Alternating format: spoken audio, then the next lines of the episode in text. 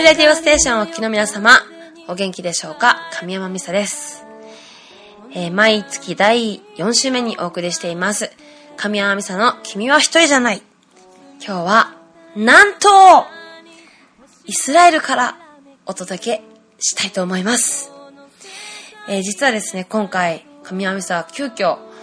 イスラエルツアーに参加することになりました。えー、ツアーと言いましても私の音楽のツアーではなくて、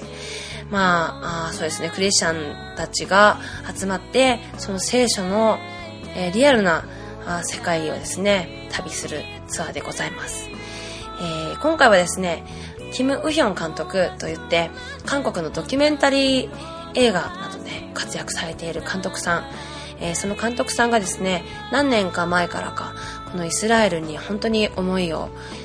抱くようになって、で、それを日本の若者たちに、こう、シェアしたいと言ってですね、日本にすごくたくさん来てくださっていたんですね。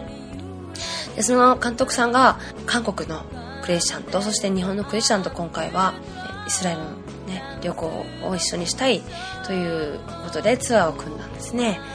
で、私もですね、行きたいなとは思ってましたけど、まあイスラエルに行くの結構ハードル、ね、ハードル高いじゃないですか。まあ、金銭的にも、えー、スケジュール的にも、えー、なかなかな厳しいなと思っていたんですがあ道が少しこう開かれまして、えー、これは最後の一歩は自分で決めなきゃということで行こうということで、え夫婦で今回参加することができました。そのキム・ウヒョン監督はですねこう荒野塾という聖書勉強会みたいなものもこう日本と韓国でしています。で、まあ、それに参加している人たちが今回はメインで、えー、ツアーに参加しているんですけども、私もまあ、2回くらいかな、あ日本に監督さん来た時に、えー、行ったことがありましたけども、まさかそのツアーに自分が参加することになろうとは、自分では全く予期していませんでしたが、えー、今回来てみて、本当に、あ、もう神様が本当に導いてくれて、私はこのツアーに参加しているんだなって、ひしひしとツアーに参加している間中思わされています。えどんなスケジュールをですね、毎日過ごしているか、全部説明すると大変ですけども、え実は今回はですね、日本人用にこうイスラエル荒野塾ガイドブックというのもですね、一人一人に配られていまして、どこに行くか一応まあ、ガイドブックとしてですね、あります。えー、一応タイトルがね、ありまして、主の道を備えよっていうタイトルです。えー、まあ、どこに行ったか一応パパパって言いますと、えー、ベツレヘムにまず行きまして一泊して、その後、ユダの荒野ですね。イエス様が40日間の断食を終えた後に、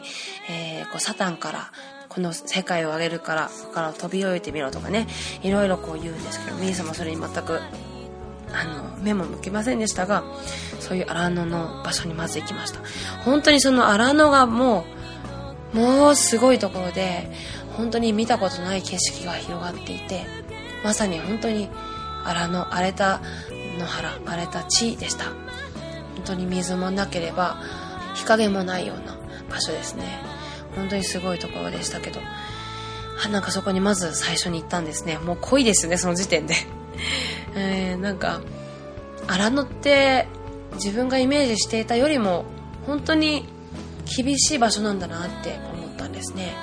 えー、でもこの荒野を通らされて人はあ本当に心から神様にへり下って神様に頼って神様に祈って、えー、本当にそういうふうに、え神様に心を向けてそれの道を従っていくことができるのかなってすごく思わされました、えー、今回はこの荒野っていうのはやっぱりこの荒野塾の旅でもあるし荒野が本当にこうスーッとこうテーマとして心の中にいつもありますね、まあ、その後もいろんなとこに行きましたね、えー、ザーカイがザーカイのお墓、えー、エリシャの泉、えー、クムランエンゲディ、まあ、こっちカタカナが多いんですけどもあすごくその聖書の、えー、重要なそのそうですねストーリーの場所に、えー、リアルな場所に行くわけです、えー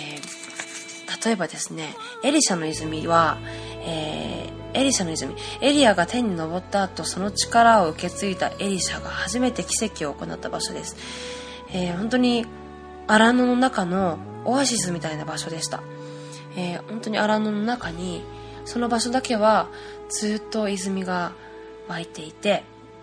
そしてその泉によって、そのエリコの町が今も潤されているっていう場所ですね。あのー、もともとは、あひどい水だったのかな？毒みたいな水だったと思うんですけどもその水をエリシャが神様によって癒してそれからその水によってその土地が、えー、こう緑ができたり人が住めたりするようになったんですね。はい。それとかあエンゲディはこう谷川の流れを慕う鹿のようにの場所ですよね。本当に実際あのそのそこにも泉が湧いてるんですけども本当に溢れるばかりの泉が山の上からバーッと滝のように流れ落ちていました。そこにですね鹿がたくさん住み着いていました。本当にこの鹿が他の場所には荒野ですから生きていけませんけどこのエンゲディの泉を慕いながら日々生きているように私たちもあ神様を慕いながら本当にそれによって生かされてていくっていうのがすごくリアルに感じました、えー、その他サマリアとかですね。ピリポカイザリア、えー、ガリラヤ湖あいろんなとこに行きました。このしおりをですね見ないとやっぱりこの地名がですね私もよくわかんないんですよね。で特にガリラヤ湖のそのそばにあるエレモスって場所はすごく感慨深い場所でした。聖書のマルコの福音書に書いてありますけど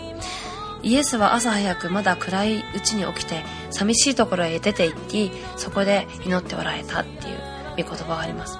またルカの福音書ではしかしイエスご自身はよく荒野に荒野に退いて祈っておられた。この静かな場所とか荒野に退いてっていう場所がそのガリラヤ湖の湖畔のちょっと上に丘の上にある一人で祈る場所だったんですね、えー、なんかすごくそこで神様イエス様は神様のその身腕の中に抱かれていつも祈っていたんだなって。本当にこの場所でですねその日本と韓国とみんなで心合わせて賛美して祈ったりして、えー、過ごしました。いや私はですね聖書の世界って本当に 3D でねイメージなかなかできないものでしたけどこのイスラエルに来ることによってそれが本当にリアルになったことが本当に感謝です。来る前はねなんか別に行かなくてもこっちの聖書からたくさん神様のことを知ることができる。だけどあの来てみて本当にイスラエルに来てみてあそのさらにもっと知りたい思いが増したというかねそんな気持ちになりましたはい。そんなわけでもう、キリがないんです。えー、今日は実は、イスラエル、えー、最後の夜をこれから迎えて、明日は、明日の夜の便で、えー、日本に帰るわけです。14時間ぐらいかかってですね、韓国経由で帰りますけども、あ今はもう、今の気持ちとしては、帰りたくないですね。もっともっとこの場所で、あの、その深く、イエス様が歩いた道を、また本当に神様の、その、計画、心とか、あそれをもっと知ることができたらいいなって思います。でも、えー、私は今、ね、このイスラエルに来たこの9日間を本当に宝物として日本に持ち帰ってまたその場所で聖書を読みながらあ賛美しながら神様のこともっともっと知ってそしてもっともっと愛して